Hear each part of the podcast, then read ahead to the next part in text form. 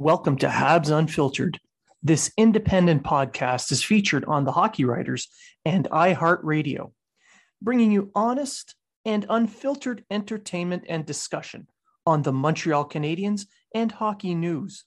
Your hosts, Matt Smith, Treg Wilson, and Blaine Putney, are proud to be one of your trusted sources.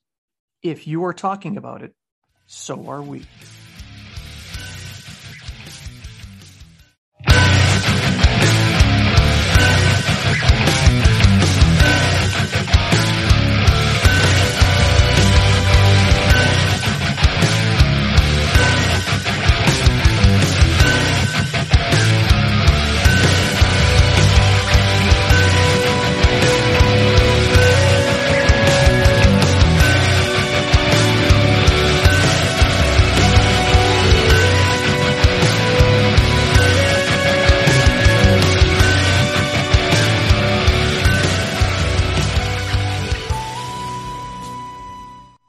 Welcome to Habs Unfiltered.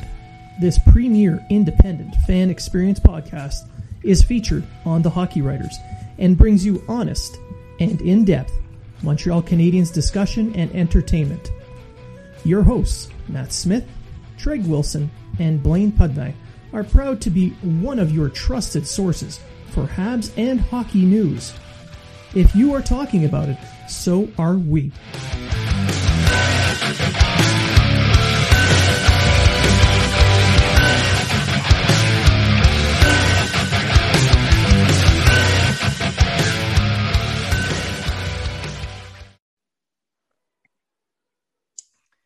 And welcome to Habs Unfiltered, episode 185. I'm your host, Blaine Pudvang. I'm joined now by my co host, Treg Wilson.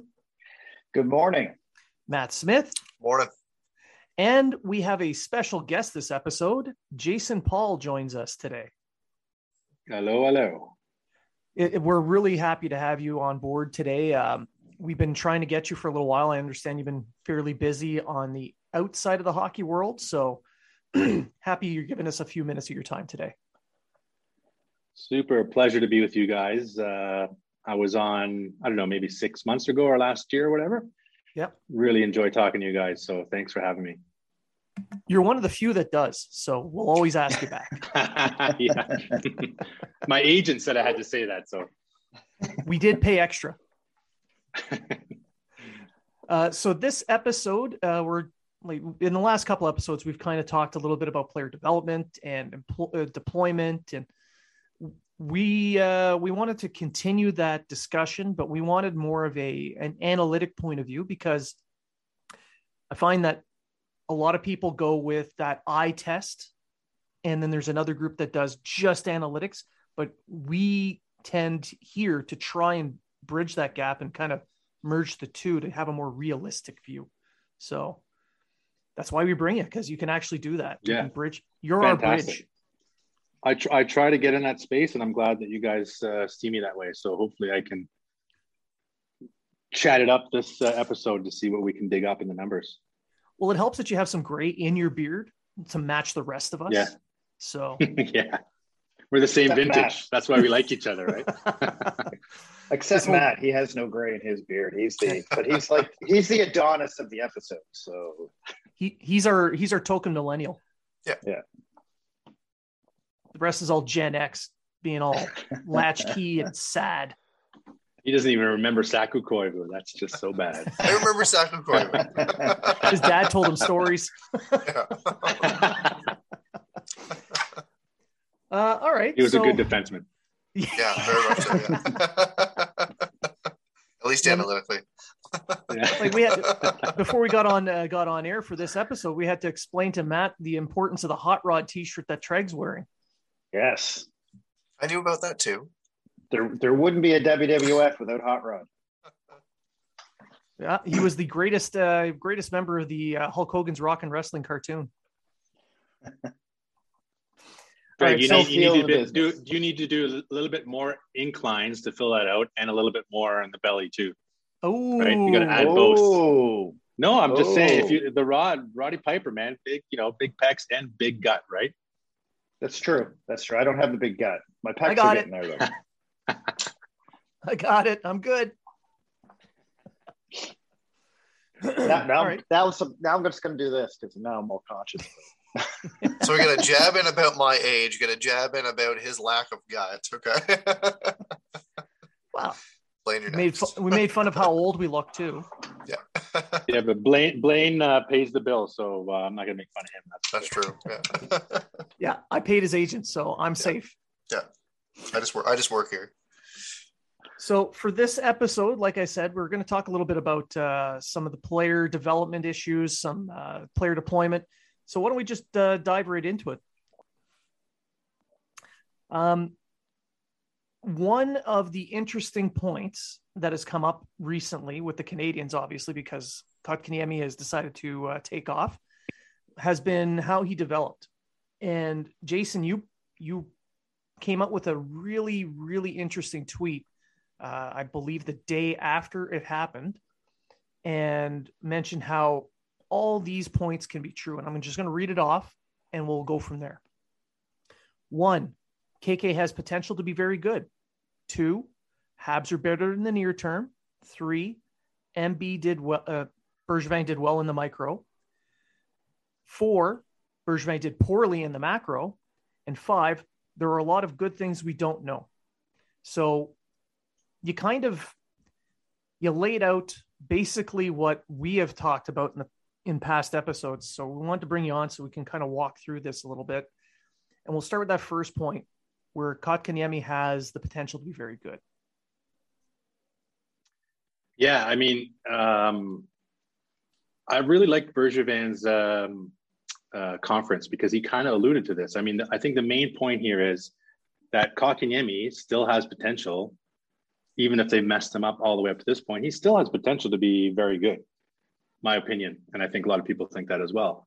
And where Bergevin and the Habs failed, in my opinion, is they didn't leave enough track to see whether that was going to happen. So just in the in that piece there, in my opinion, it's a failure. And I think all Habs fans, even if you love Bergevin, I think it's easy to admit that. And he admitted it himself in his conference when uh, I think it was Arpon uh, Basu. He said, you know, like if you you know could do it again or something like that, you know, would you do it? Did you did you want to lose him now? And of course, the answer is of course we didn't want to lose him now. So then then you can make the, the connection that they must have done something wrong to lose him that quickly. Right. So that's what I think. The fail here is that they didn't finish the job in the sense that they would have loved to have him at least for another year to see what he's got. Now, rushing him obviously has been the big argument with his uh, his development. um, is there anything that you can point to that could state that yeah they they screwed up his development and here's a couple of reasons that you think why? Yeah, I mean, I think um, they really needed that. When the time that they drafted him, they needed a center. Everybody wants a center. This is why you see the numbers show that in the first round and the second round, centers go and defensemen go. You don't see centers go in the third and fourth round because nobody wants to draft a. You don't draft a fourth line center, right? You draft a guy you think is going to be a first line center, and then he ends up being a fourth line center. So you, that, everybody wants a center. So where did they mess up here? They messed up I think that they saw on the first camp night that he could fill a spot on the team. And and Treg, I know you guys read my articles there. That one with uh, Kotkaniemi, the curious case of Kotkaniemi. And the thing that I try to to to say to the casual person on Twitter, a casual hockey fan, is that a team is structured and they have a spot for a veteran, they have a spot for a penalty killer, they have a spot for a power play. And when those spots get taken up, they get taken up. So the Habs back then, they had a spot open for a young center who they could isolate and give good minutes to. And then what I think happened is down the line, that spot evaporated. You ended up getting Suzuki, who could fill that spot better. And then so now you had uh, a Kotkaniemi floundering. They didn't have a spot for him. He was not the defensive first forward. He was not the power play juggernaut that they needed to have on the bench for the power play. He was not the offensive dynamo on five on five that they can put out there. So they just didn't have a spot for him. and then your you you your your uh, development fails there, right? How much of that do you place on the player, and how much do you place on the management and development team? That's a great question, and I I do put a lot on Kotkaniemi because if you look at last season, I I argue that Suzuki took Kotkaniemi's spot. People don't want to hear that, but this is professional sports. That's what happens. He's more predictable defensively, you know, and coaches love that. Kotkaniemi is not predictable on the ice. So coaches don't like that. Even if you end up statistically, and here's your advanced stats thing, if at the end of the season they both have the same stats, my argument is the one that's a predictable player is the one that's going to get the ice. The one that got those points and statistics through unpredictable means is not going to be the love child of the uh, of the coaches, right? So Kotkaniemi did fail. There was a time when he lost that spot, that offensive spot that Suzuki took, and then he should have carved out the defensive spot. Even if it was the fourth line Jake Evans spot, he should have looked at that spot and said, "That's the one I want to take." and I'm going to be super tight defensively and play hard defensively. And I just feel like he didn't. And it happens a lot with first rounders, right? They think from Guillaume Latendresse to anybody, when you're told you're the offensive dynamo first rounder, that's what you try to achieve. But I think himself, his camp, and I'm sure the coaches were pushing it. They needed to see his defensive play and responsibility first, and he was just not producing that. Stephen Waite also mentioned that Kotkaniemi's development. Uh, Stephen, there's an interview with Stephen Waite afterwards, and he mentioned that uh, Kotkaniemi thought he was better than what he was at times, and it was hard to put him in a spot where the coaches wanted him because he felt he should have been in a different spot. How much of that is true? Because you're only getting the, the, the one side of the story there. But now looking back on it, because that was a huge cake Kotkaniemi supporter. Like I, I, and I still am. I still, I still hope he does well. but now looking back, I can kind of see a little bit of that. Like when he raised the four fingers of the playoffs after he scored the goal, and they, you know, I can see that. You know, I maybe he did think he was a little bit. You know, I should be the second line center. Why am I still playing on the third line type guy? Maybe that affected some of his play because, let's be honest, he played well in in in, in bursts had, you know, 10 game segment, played great. Still didn't, I mean, you you alluded in your article that Ducharme was trying to get his offense better because he's putting him in more offensive uh, situations than what he was getting before when he when he wasn't slumping. So it's not like the coaching staff was holding him back or not or I mean he did go through a blender of wingers, but it's not like they weren't putting him in positions where he couldn't succeed. And I think maybe Stephen Waite kind of, you know, revealed to people that maybe Kotkaniemi wasn't the happy-go-lucky, I'll do anything you ask me to do type type player. Again, that's just one side of the story. So, but uh, yeah, I mean, that was my last point there on that on that tweet, yeah. which is there's so much we don't know. I mean, you hear stories of teams not drafting people in the draft just because they don't feel right with their attitude or whatever. And I'm not saying that Kotkaniemi had a bad attitude. I'm just saying there's so much we don't know you know, in that relationship realm where obviously they felt more comfortable letting him go because they weren't they weren't seeing the production there for sure. Or the attitude or, or what to go with uh, what they needed. But i still i'm still on the, on the side of i think the habs really messed it up. I really do. And i think it's more on bergevin than the coaching staff because the coaching staff they had to deal with this player who maybe wasn't ready. It was it was more management and the development side who who let them come in. They should have even if he even if they thought he was going to be a good player in year one, they should have been a bit more mature and say this is not Christmas and I, I can't wait to unwrap my gift. Like they should have let him stew for sure uh, overseas in uh, Finland, in my opinion. Now, on the coaching staff, uh, they're the ones that decide uh, deployment and line mates. And you went into a pretty pretty in-depth view of his line mates and the deployment thereof. So can you walk us through a little bit of what you broke down about his line mates? Yeah, I really enjoyed doing that research, and uh, I saw that uh, Sara Civian used it in her uh, in her article a bit for research. And uh, who? Who's this? It, yeah, the Carolina. She's great. She's great online there, and uh, she's pumped some of my stuff in the past, so I really enjoy um, when she does that. So yeah, I mean, I really enjoyed it because as a as a fan, you're watching. Uh, that's where you can really put the the data to the eye test because you hear all these things, and I, and and I watch every shift. Like I watch and I watch it through an analytical lens as well, but I still don't catch up on the bigger sways that the data can tell you, right? And um, yeah, the article um, basically the conclusion of my article was the Habs are not like like they're not the offensive team like uh, the Hurricane or not the Hurricanes, but the Hurricanes You can use them as an example. But the Avs, for example, Colorado, they are the team that is going to be the Rocky Balboa. I'm going to take some punches and then I'm going to counter, right? And so when you have a team like that, as you guys know, and I think it's really interesting because their history is kind of a lot like that with Gainey and Carbonneau, is their first priority is to have a very, very strong defensive line that can take the brunt of the other team's best line. That is Danault, right? And they came through the season pretty rough, but then they used that so well in the playoffs. And so their number as a coach, when they're this is my opinion, what I see from the coaching is that that is their number one priority. If we're building a team, I want that line that can go up against Matthews and those guys. Unless you have somebody better than Matthews, then you can be more offensive, right? But they can't. So they have Danault. So then the next priority is they want to counterpunch, right? So if is taking the brunt of the defensive zone against the other team's uh, best line, then you want to counterpunch with a, with a line that's going to score against their other lines.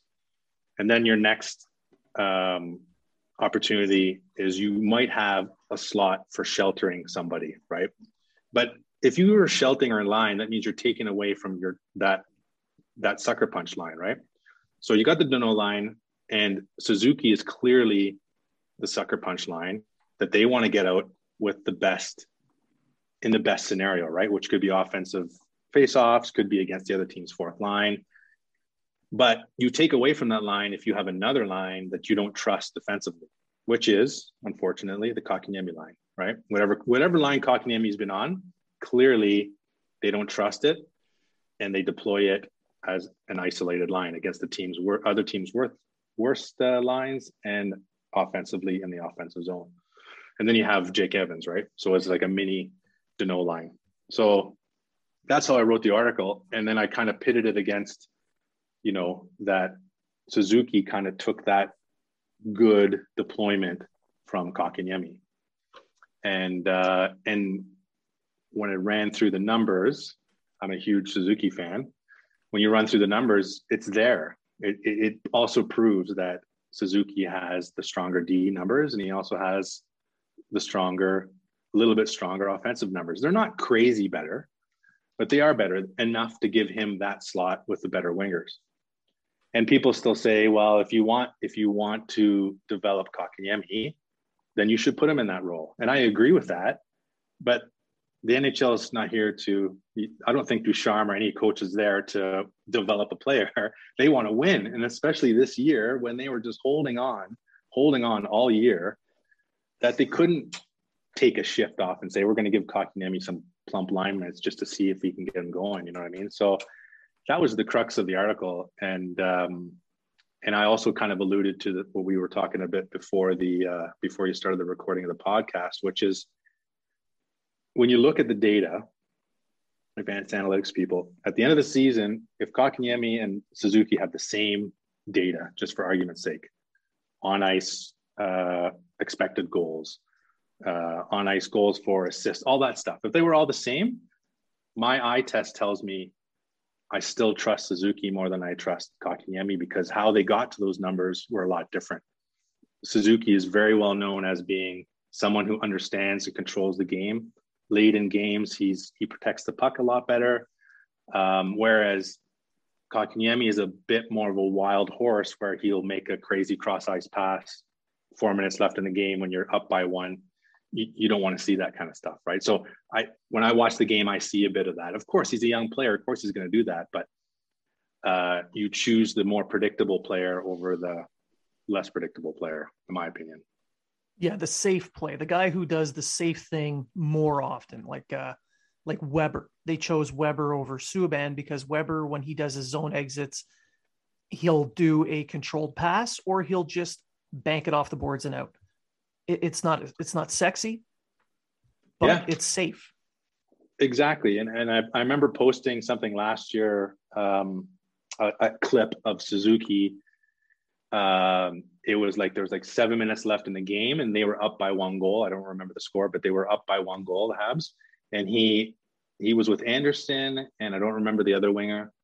And they gained Suzuki gained the zone with the puck and he promptly slammed on his brakes and tossed it towards the net and then he took his defensive decision as as the center a high defensive almost as a third defenseman right and i took that clip and i put it on twitter and i said this is what makes suzuki. This is why coaches love suzuki.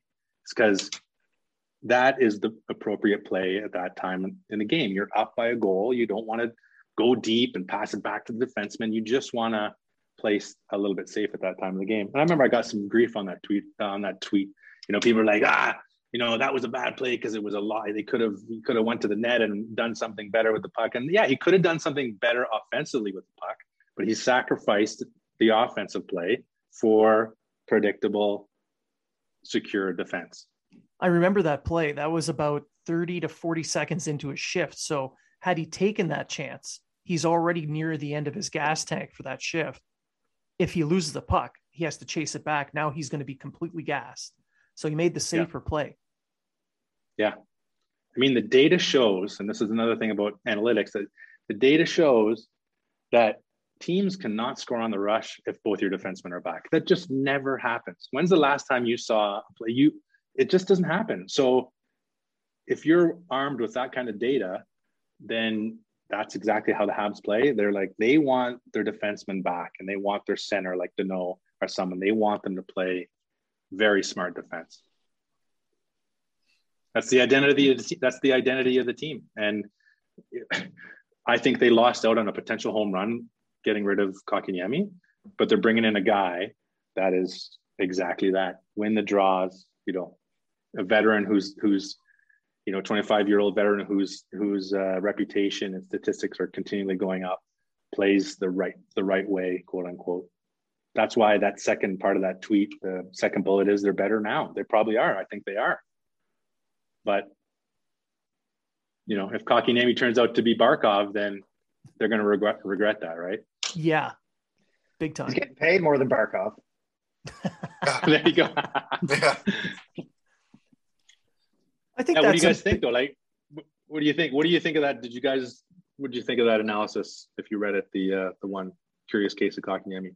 I loved it. I really, I really enjoyed it. I, I I think it, it didn't really. I like how it didn't take a side. It just kind of said, "This is the way it is." You know what I mean? Like, either like it or you don't. Because I mean, I don't know if you know of a certain Kotkaniemi fan on Twitter named named Manning, who is, and I mean, she's too. It's almost like the conservatives and the liberals. She's too far to the right when it comes to Kotkaniemi, and there's other people too far to the left who say he's going to be a bump. I actually think he's going to have a successful career as a winger in Carolina. I don't think he's going to be a center at all. But um, anyway, I, I liked how it went because it kind of says, you know what, Aaron, you you have some good points, but did you consider this? Because her her biggest argument was these line mates. Oh, you can't develop with all these line mates. And I used to argue with her. Who are you moving the line mates away from? You're not moving them away from Suzuki. You're not moving them away from uh, Danault. And you should be glad that they're not putting Kotkaniemi on the fourth line. Like if he wanted consistent line mates, the fourth line was the place where he had to go. And they didn't do that. They said, no, you're a third line center. So the the coaches had the confidence to say, yeah, you're a third line guy, right? However, we don't really have any wingers for you. So we're just going to see what works. And Yeah, if it doesn't work, we'll move on. So and yeah. the way you broke down the uh, his losing the battle to Suzuki, and you used their Yeah.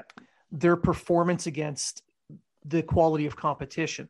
I thought that was a a very good uh, descriptive reason as to why he was where he was in the lineup. Yeah, I, I, I, you you hit the nail on the head. Suzuki took his spot. Like he got drafted to be the number one, number two center. Uh, with Danault at the time was going to be the for now number one, even though he's number one center.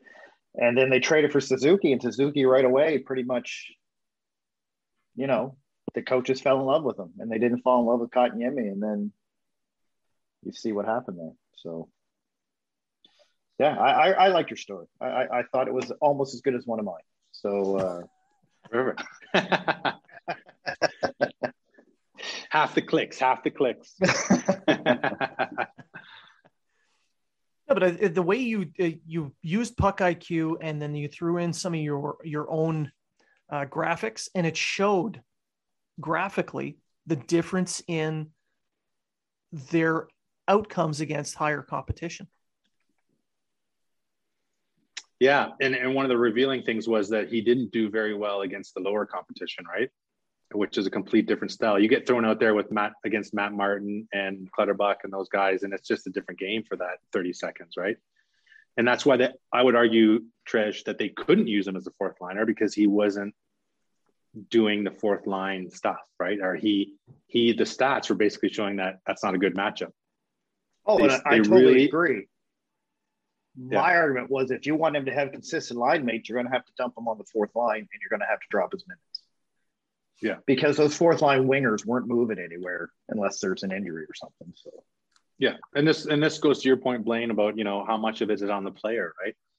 And if he was if he was a second round draft pick or a third round draft pick, maybe he would have accepted that lower role a little bit better. I don't know.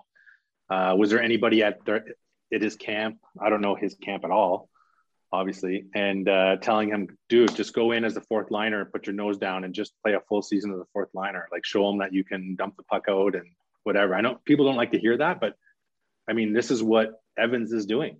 I don't mean to echo Bergevin's conference, but I mean Evans is just showing that he can play that role.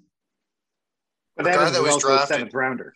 Yeah, but for a guy that was Yeah, drafted so- in 2014, he played through the NCAA, and now he's taken his licks in the AHL and finally made it to the NHL, and now he's starting to make a little bit of an impact. He's definitely take licks in the NHL level. Absolutely, Oof, Hello, that was ugly. yeah, absolutely. But but you know what? He's really he's earned he's earned the minutes. Absolutely. He's earned the minutes you- enough that they didn't go out and get the quintessential veteran fourth line center yet. Yet. Yeah. Yeah. And here's they where that Canadian Canadian attitude, right? Like classic Canadian grind them out. We like these stories. We Yeah. love them. The Habs also don't have the money right now. Well, I suppose they got 1.1 million in cap relief left with the Weber uh, LTIR, but um, I don't think they will get that uh, veteran center. I think they're going to go with. I think it'll be like what they did last year. They'll wait till around Christmas time and see where their centers are at. And then if they need to go get one, they'll go get one. Now this takes me to the second uh, the second point um, that your belief that the Habs are better in the near term, and that is that is definitely a point of view that we've all shared on this on this podcast, is that the subsequent trade for Dvorak, who unfortunately is going to be tied to the Kotkaniemi offer sheet now forever because he came in right after. How Dvorak makes us better. You kind of talked about it a little bit because you mentioned his defensive play in Arizona being a face-off guy.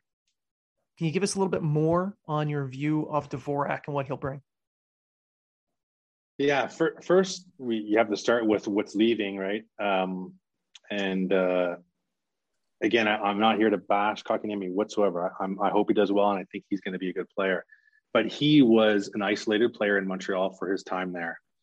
And if you just look at the impact, forget about the first round or forget about whether they're developing him, his impact in the lineup was not good, right? So when you take a player whose impact is not good and you replace it with even an average player like Jordan Weal, for example, you're you're you should do better. Like you should do better. So, but obviously he's not really taking Kotkaniemi. Dvorak's not taking Kotkaniemi's spot. He's taking Danault's spot. And Danault spot, and I've been critical of Danault as an overall player, but there's no there's no denying that that guy was part of one of the best five on five lines in the past two years. There's no denying what he did in the playoffs was, I think, unbelievable. And so when he left, that's a massive hole. That's a massive five on five hole that you're leaving. So when I'm saying they're better, I'm saying not that they're not better what they were when I went saying like a finals. I'm saying they're better having filled Danault's uh, void.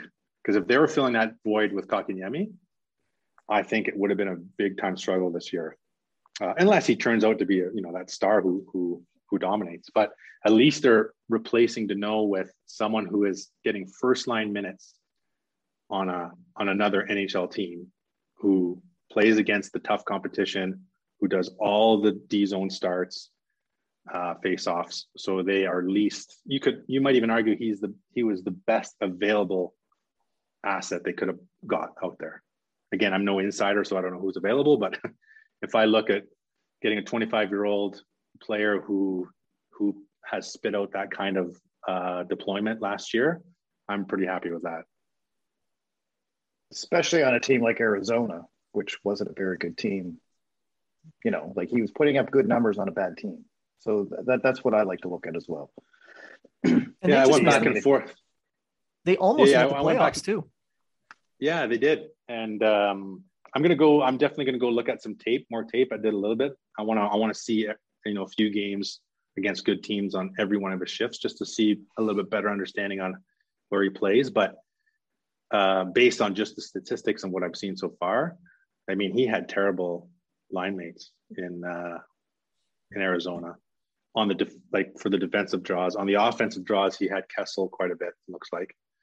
Um, so, and if you dissect, which I have in the past, Danault's line, um, something that came through the numbers that I didn't really quite realize how valuable um, Gallagher is in the transition game. Like you watch him and you're like, how can this guy be good in transition? Because you're like, you think of smooth skating guys and guys that are carrying the puck, but he is super high percentage getting it out of the zone, getting it in the zone with with um, uh, possession. And you put a you put a guy who's really high in the league at doing that, and then you you give him to Dvorak, who's not used to that. You're going to see his numbers come up big time, his defensive numbers, Dvorak. Now you you did a comparison between Dvorak and Kotkaniemi using your Wave Intel versus sheet. So if anyone's listening and you want to take a look, go to Wave Intel, tap, uh, go to the versus sheet, check it out. It's a great tool. I've used it in some of my articles. It's a lot of help. Now you've gone through uh, deployment, individual stats, five on five, and, and Kotkaniemi actually comes out looking pretty good in a couple of areas uh, especially five on five with the shot share and the goal share. So why would he look better there? Why would Dvorak be an upgrade if that's the case? Yeah, I mean they're they're deployed completely different, right? So you're going to get different. Uh, it's not a really fair comparison.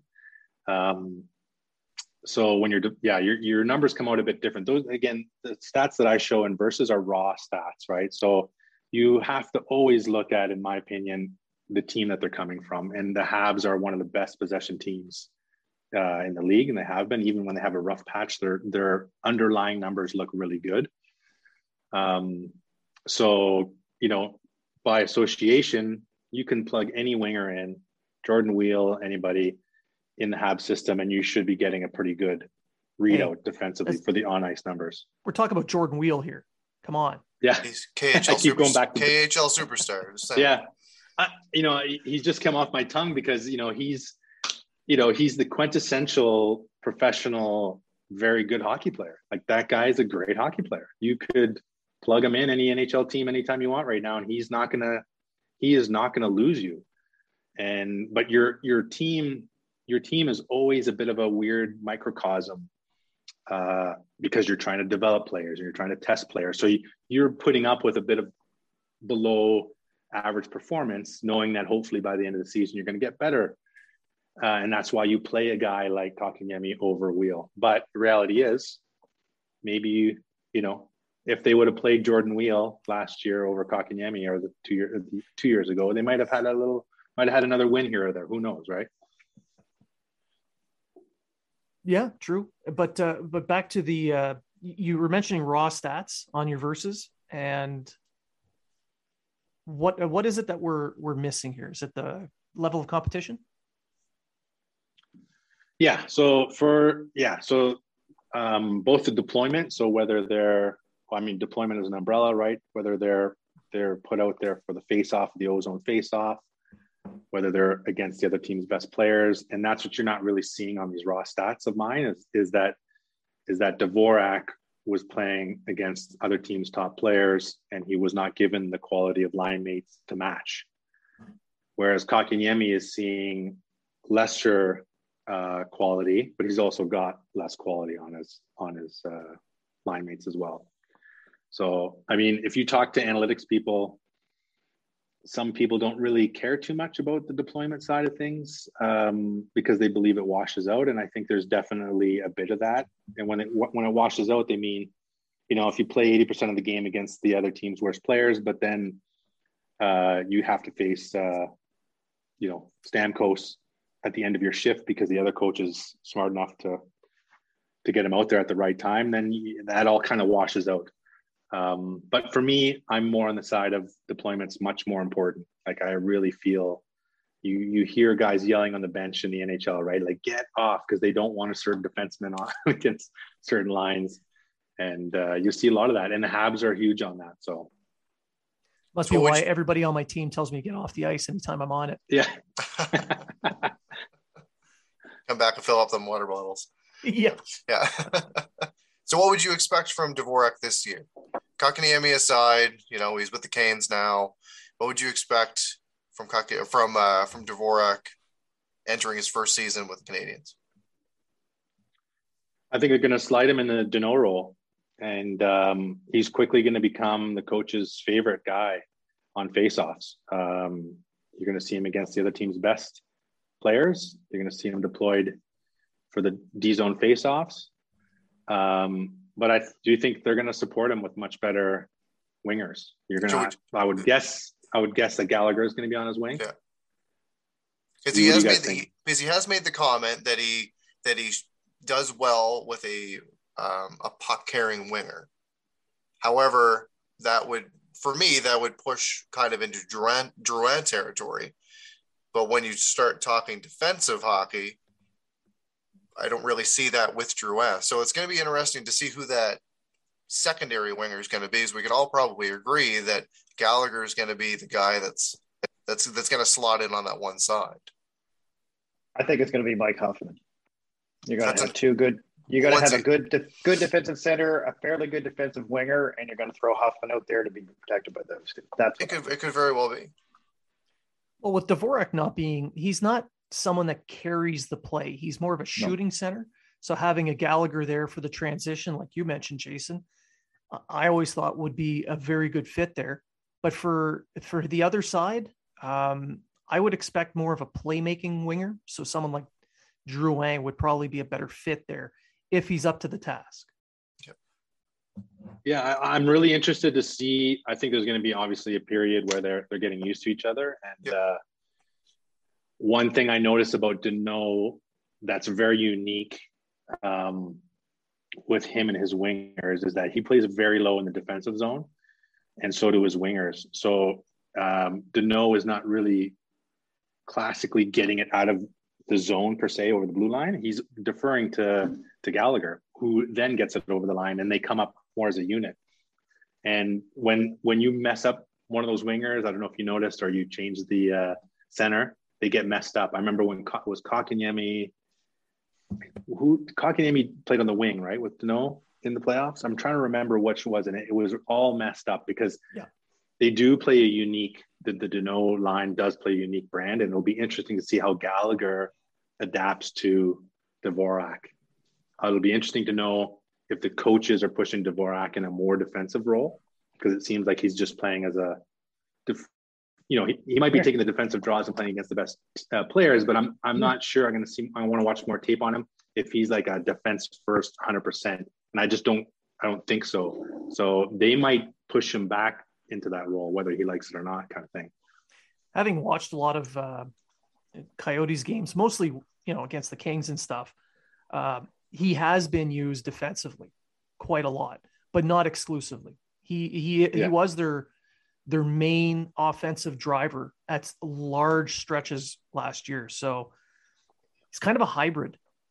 He was kind of their jack yeah. of all trades guy. Yeah. Like, yeah. And as and as Jason alluded to, he was the guy you can win faceoff, go out. Doesn't matter who's on your wings. We need you to win that draw, whatever zone you're in. And they relied on that possession because, like you had talked about earlier, Jason, uh, the Canadiens are a gigantic possession team, but Arizona doesn't quite meet those numbers. So winning a faceoff for them was a much bigger deal because they had a hard time regaining possession after that. Yeah, that's interesting. I don't know. That's uh, and that was my big uh, my big crit- criticism of Danault. Uh, and I wrote an article a couple years ago about this when people are saying this is you know Danault the Danault line is the best line in the league, and I and I said wait a minute, you cannot be a premier center or even a premier line if if you're only playing one part of the game, which is a huge part. Five on five part of the game is huge, but a lot of the best players are making up for all of their five on five with two or three minutes on the power play like the best centers in the league are doing that, right? So I'm not saying Dvorak's going to be in that group, but for sure, if he's giving you a good portion of that defense, and then he's also contributing on the power play, that's pretty sweet. Treg, you had so, something? Yeah, what did you mean by MB did poorly or Bergevin did poorly with the macros? What what uh, exactly were you, you saying for that one? Yeah, I just I just think big picture. Um, you know, and I, I tweeted it out this morning. I'm like, you know, you were awarded as an organization, you were awarded a third round pick three years ago, and this is where you are with it right now. I don't think anybody can evaluate that and say, well done, right? from from who you chose, uh, and it's not even who you chose. You could have traded that pick, or you could have put Kotkaniemi um, back to Finland for a couple years there are so many points in time where they could have done something better than they did now. Did he do did he do well with what he was what he what he was faced with? My I believe yes. But he put himself in that spot. Hmm. I just think there were many points there that could have could have gone way better. So in in overall, this is a failure. This to me, this is a failure. You didn't you didn't strive to to choose Stewart overall and, and end up like this. So quick question. Do you th- do you believe that this was a development decision for Kotkaniemi? Do you think you just saw the money and ran? Because if if we want to get in if we want to get into quality of wingers, this would have been his best season to uh, to succeed with the with the wingers that they have. Danault's out, and the guy that you're really fighting for now for ice time is is Evans, not Suzuki. You could he could he could have really cemented that two C yeah, I know. I, and again, and whose fault is that? I don't know, right? But, but um, anybody can look at six point one million dollars and be like, "Shit," right? I, I, see it more like that, not really a, a, development issue. I know there have been development issues, but in terms of his decision, I think he just saw the money and ran. But yeah, for, for sure, I agree. This, and, this, and I mean, this would have been this would have been his. I'm not going to say his coming out party, but this is this would have been his, you know, show show me what you can do season. Yeah, I mean, I I, think we all like Kotkaniemi, and even if if you were his you know his family, you'd be like you want the best, right? And this is a short time win, a short term win because you get the money. Like if he gets injured or and his career is over, this is beautiful. Six million dollars. Uh, but I think that he's put himself. It's not all his fault. I think the Habs have done this too because they didn't do it properly, they didn't develop him properly. Maybe they should have put him on the wing, stay in Finland. Because they didn't develop him properly, this is the point where they were at. But I believe that unfortunately, Kotkaniemi's career could be bounced around now. Like he really has to put in, he has to show that he's a top six. He has to show he's a top six center or a top line winger for Carolina to want to re up on that. Absolutely. I, I actually just wrote an article on that, uh, stating that this could put him in a little bit of trouble because say he doesn't meet up to say he's a, a third line winger, which it looks like he's going to be to start the season anyway, and he doesn't put up the numbers. He just he's a twenty to thirty point guy. What's what's making Carolina want to give him his qualifying offer of six point one million? You know what I mean? So they're like, well, no, we're not going to qualify you put you to the UFA. Now, someone's going to sign him. He's a third round pick, so someone's going to go, "Hey, well, we can Toronto's going to fix him. So they're gonna they're gonna go out and sign him, and they're gonna fix him like they gave Dale Galchenyuk. Uh, no, but jokes aside, now he's in the one and a half to two and a half million dollar range, which is what he would have been in, in Montreal. And then he's going to be like almost like a Galchenyuk. All right, he'll sign a one year deal with this team for one and a half to two million. Show me what you can do. And if he doesn't do it again, next, all right, UFA, next game, yeah. boop, boop, boop. Finally, he's playing in the KHL at 26 years old.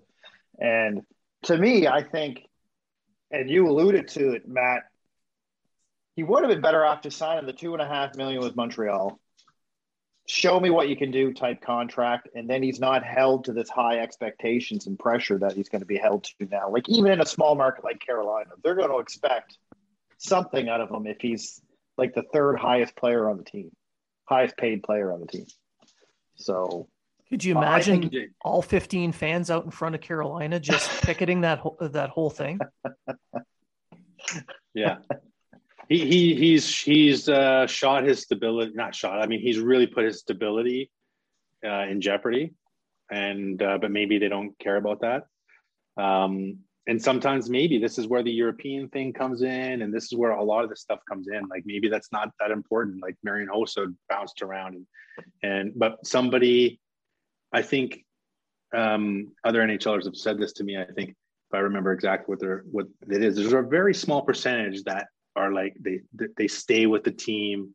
They're the face of the team. They get the money. They get they get the um, um, you know the support from the team. And some people like that. They want to stay in the same city. They want to be you know. And he's kind of almost put that big time in jeopardy. And again, is it his fault? No, I think the Habs probably have more of a uh, to blame on it, but this it's a bit too unfortunate, I think, in my opinion. Now, on that, I mean, you see, we've seen uh, Danault leave, we've seen Kate, uh, Kotkaniemi leave. Um, I mean, they say it's for better opportunities. Danault mentioned how he was going to be given more of a role, but he's got he's got Byfield and Turcotte and Vilardi, uh, Anderson Dolan, Lizotte. They're all coming up, and they're going to be pushing him for jobs probably right away and then KK leaves and he's a third line left winger. Um, is it is it fair to say that I mean clearly the players have some fault, but there's something in the the underlying emotion of that. Like the team has some fault in that. Yeah, they don't want to pay him the money they want. In Danault's case, that's exactly what it was. He went to LA for five hundred thousand dollars more. It was all it was about money. But like Jason well, said, actually, like, I, mean, I mean, Jason, you were pointing at the whole supports and everything. I mean, we're talking about a player who grew up in the area, his family's all there. There's a lot to be said about playing near home, and he he just decided to move. Yeah, I mean, I think the the other side of it is like you really have to make hay, right? Careers are short. You don't know when it's going to end through injury and all that kind of stuff. I mean, I, I definitely don't begrudge these guys. It's, I guess it's the fan side that you kind of hope for that and you kind of want that, right? And uh, and but those kind of days are a little bit gone. I mean, it happened the same thing with Shea Weber. Man, I, I was Shea. I don't want to get into this now, but when I saw Shea Weber his first six months, first year on the Habs, like I I saw a guy that was kind of gutted. I, I just thought he was he thought he was going to be in Nashville this that whole time, and they went to the finals that year, right? And, you know, is it Poile's fault? Is it Nashville's fault? Is it, it's everybody's fault because he, he also signed that crazy deal, right? Um, but at the same time, I, I wonder if an organization under like takes that impact into account. You're trading for a guy that doesn't, you know, it's going to take him six months to to uh, adjust.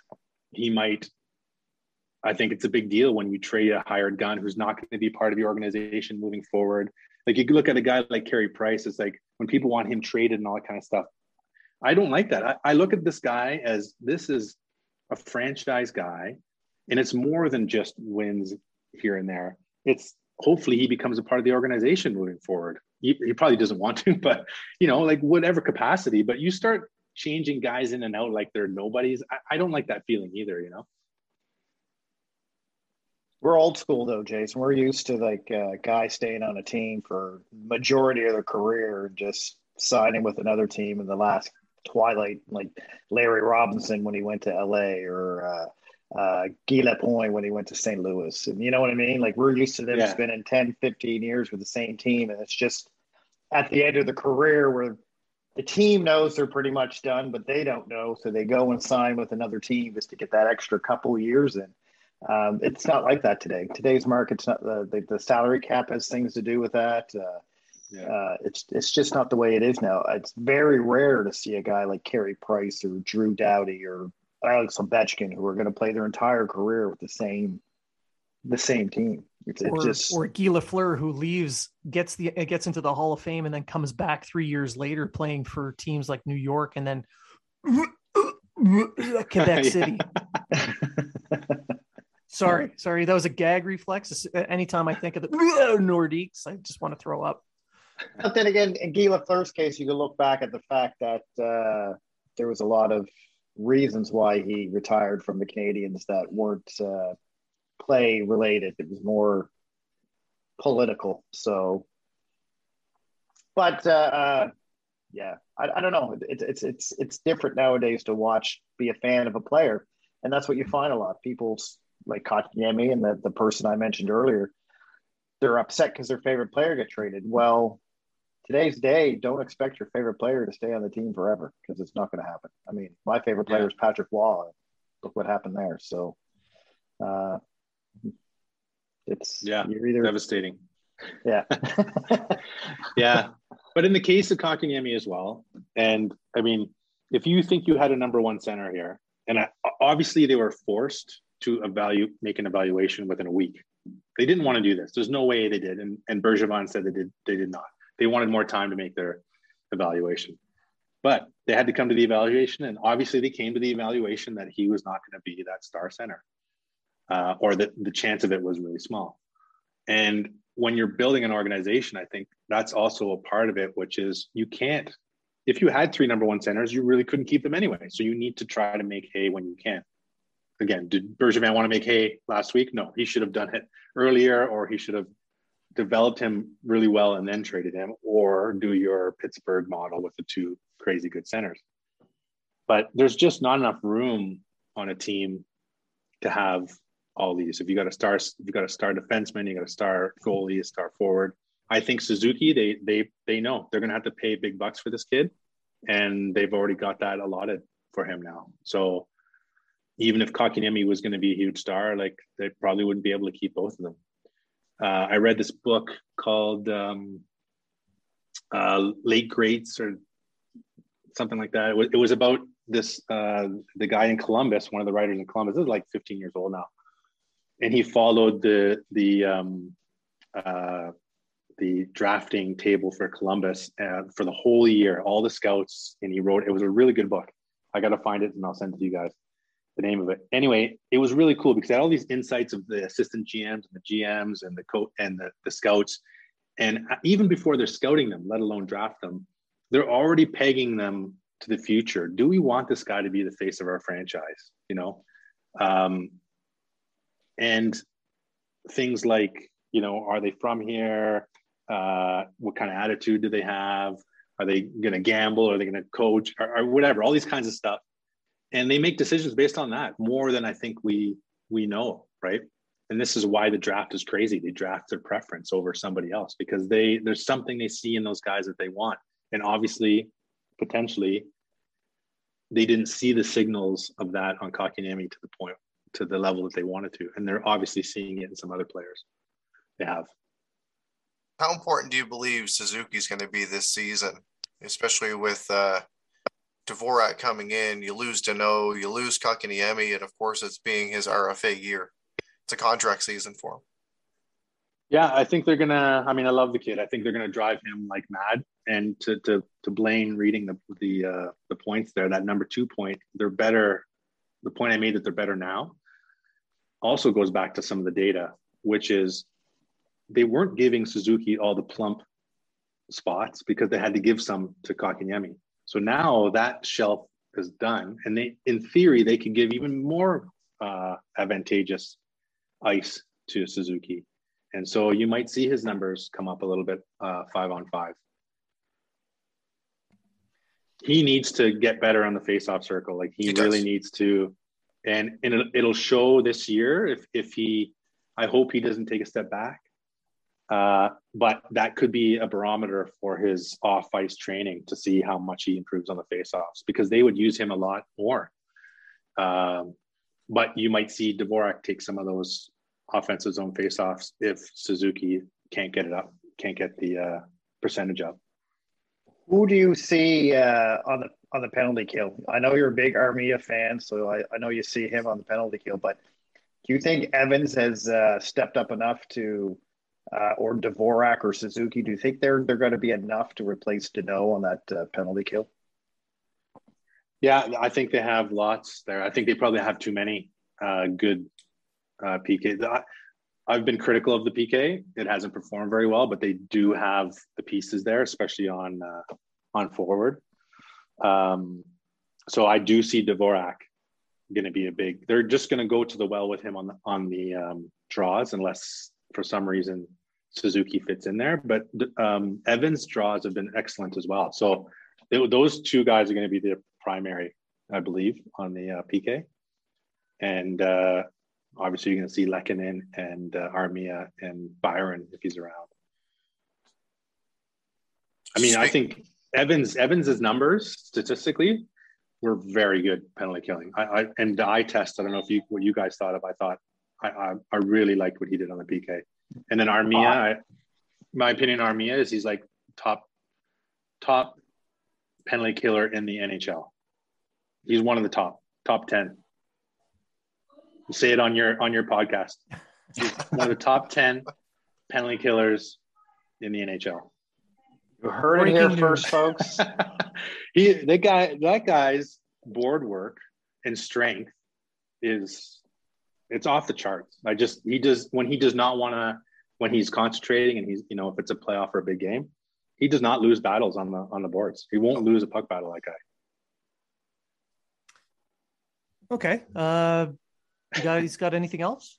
I mean, yeah. Well, we're sticking to sticking to um, sticking to the PK. Um, what about the power play this year? You you bring in Dvorak, who can now say fill in a say a two C role in the power play. Bring in Hoffman. You get a full season of Caufield. What do you think's gonna What do you think's gonna happen with the power play? I think uh, the power play should be if if it's gonna click, it's gonna be Suzuki and Caufield. I mean, I don't know how I haven't been this excited for a duo in Montreal. Like honestly, don't remember when. I'm trying to think of a duo uh, that could be that dynamic. Um, like they haven't they've had one-offs that were really good. They had some really good, you know, even with uh, Ribeiro and some of the crazy plays he made and back then, but and Markov was fantastic. But a duo like this can be lethal, especially if they have Hoffman as a as a, a third spot. Um, that can give you a secondary uh, option there. I mean, that's what I'm looking. I'm just totally looking at those two guys. It should run. The power play should run through Suzuki and finish with Caufield. right? And the the defense should be there just as decoy.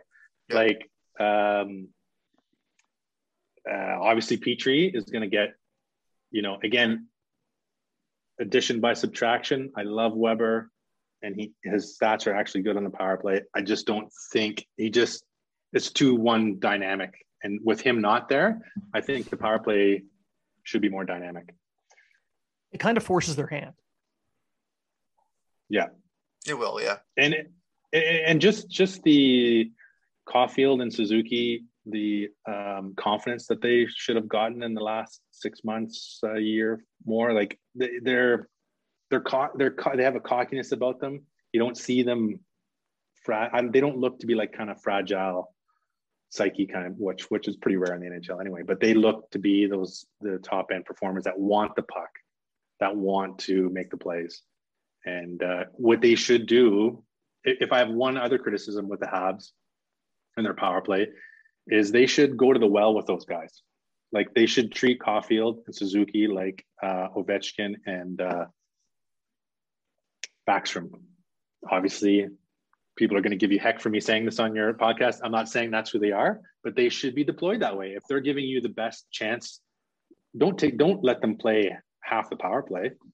And that's what I see in the stats. They don't push the top power play guys enough like the other teams do. They got to give them more ice.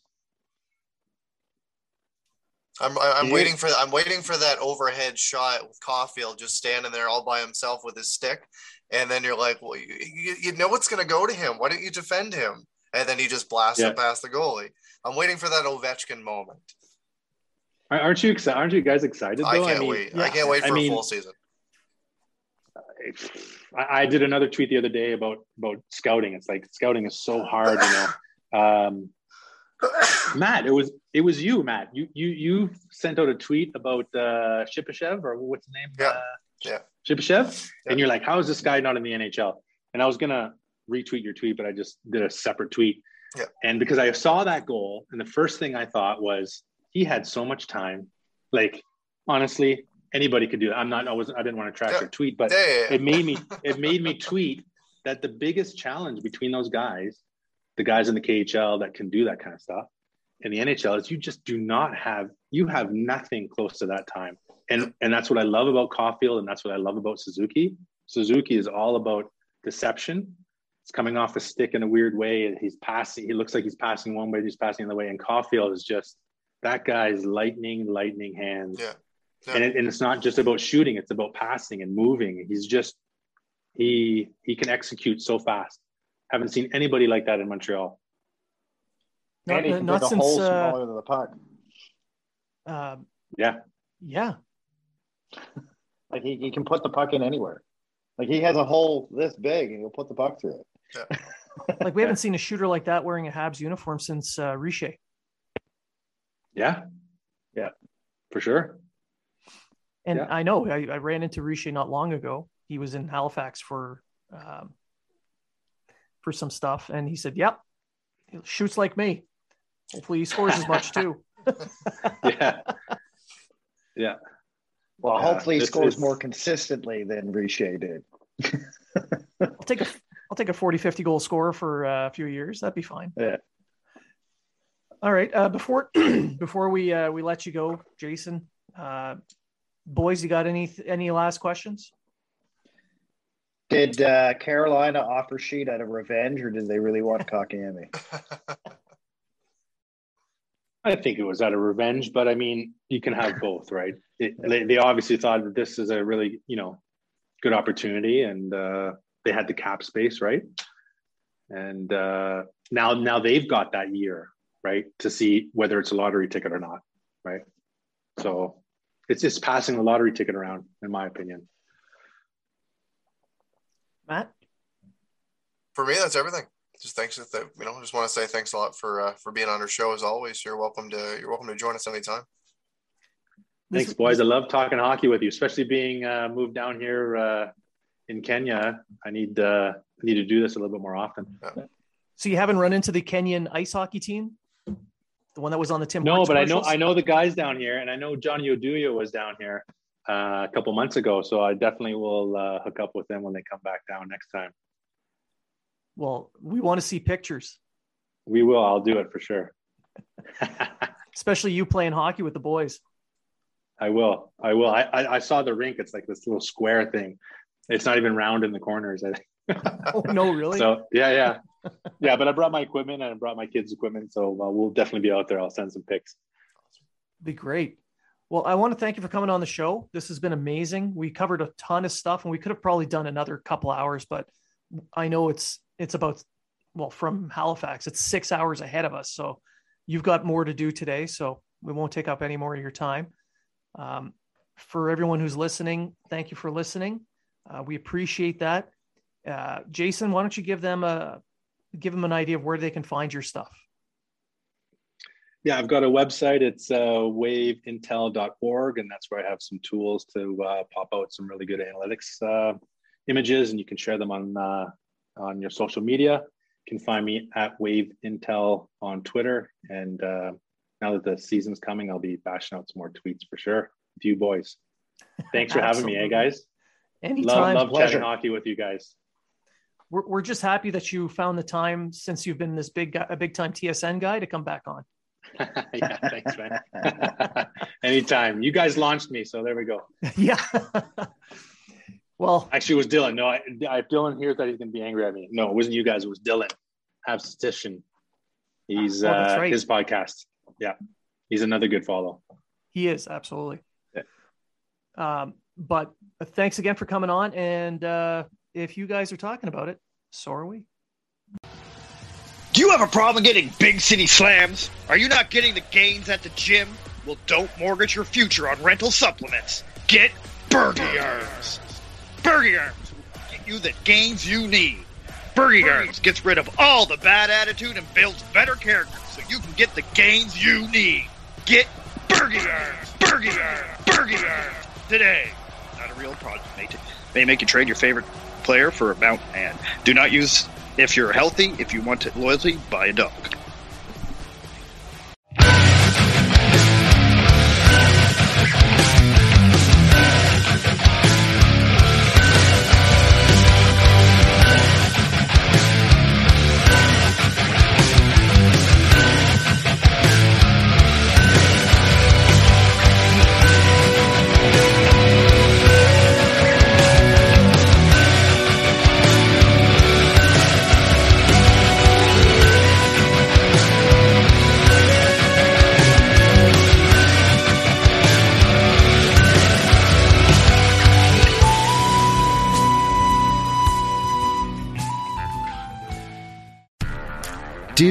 Did, will, the Story of People podcast is now available on the Crier Media Network. The first five episodes are here and feature some incredible guests that fit into one or all three of those categories. Ready? Tara Sloan from the San Jose Sharks, Undercurrent podcast at NBC Sports.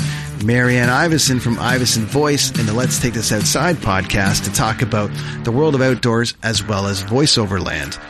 Ariana Hunsicker, future Canadian Paralympic swimmer, already winning tons of awards for this country. Scott McGregor from the Hot Wallet podcast to dumb down the world of crypto, Bitcoin, and NFTs so you don't have to. And Jackie Holowati from Climate Pledge Arena in Seattle, Washington, the first net zero carbon certified arena on the planet. Wherever you get your pods, wherever you watch your pods, and on the Crier Media Network. I'm Jeff Woods, and I'm shining a light on music and the rock stars who make it. He just was one of those people. He, he stood out. He was a magic guy. He really was a magic guy. All, we all have faults. He had the same amount of faults as we all have. This was before Led Zeppelin. Robert was full on. I mean, he was Led Zeppelin without the band behind him. He had the hair, the jeans, the whole thing, you know. And he was amazing. The Records and Rockstars podcast, heard around the world and yours to hear wherever you get podcasts. All the episodes from JeffWoodsRadio.com.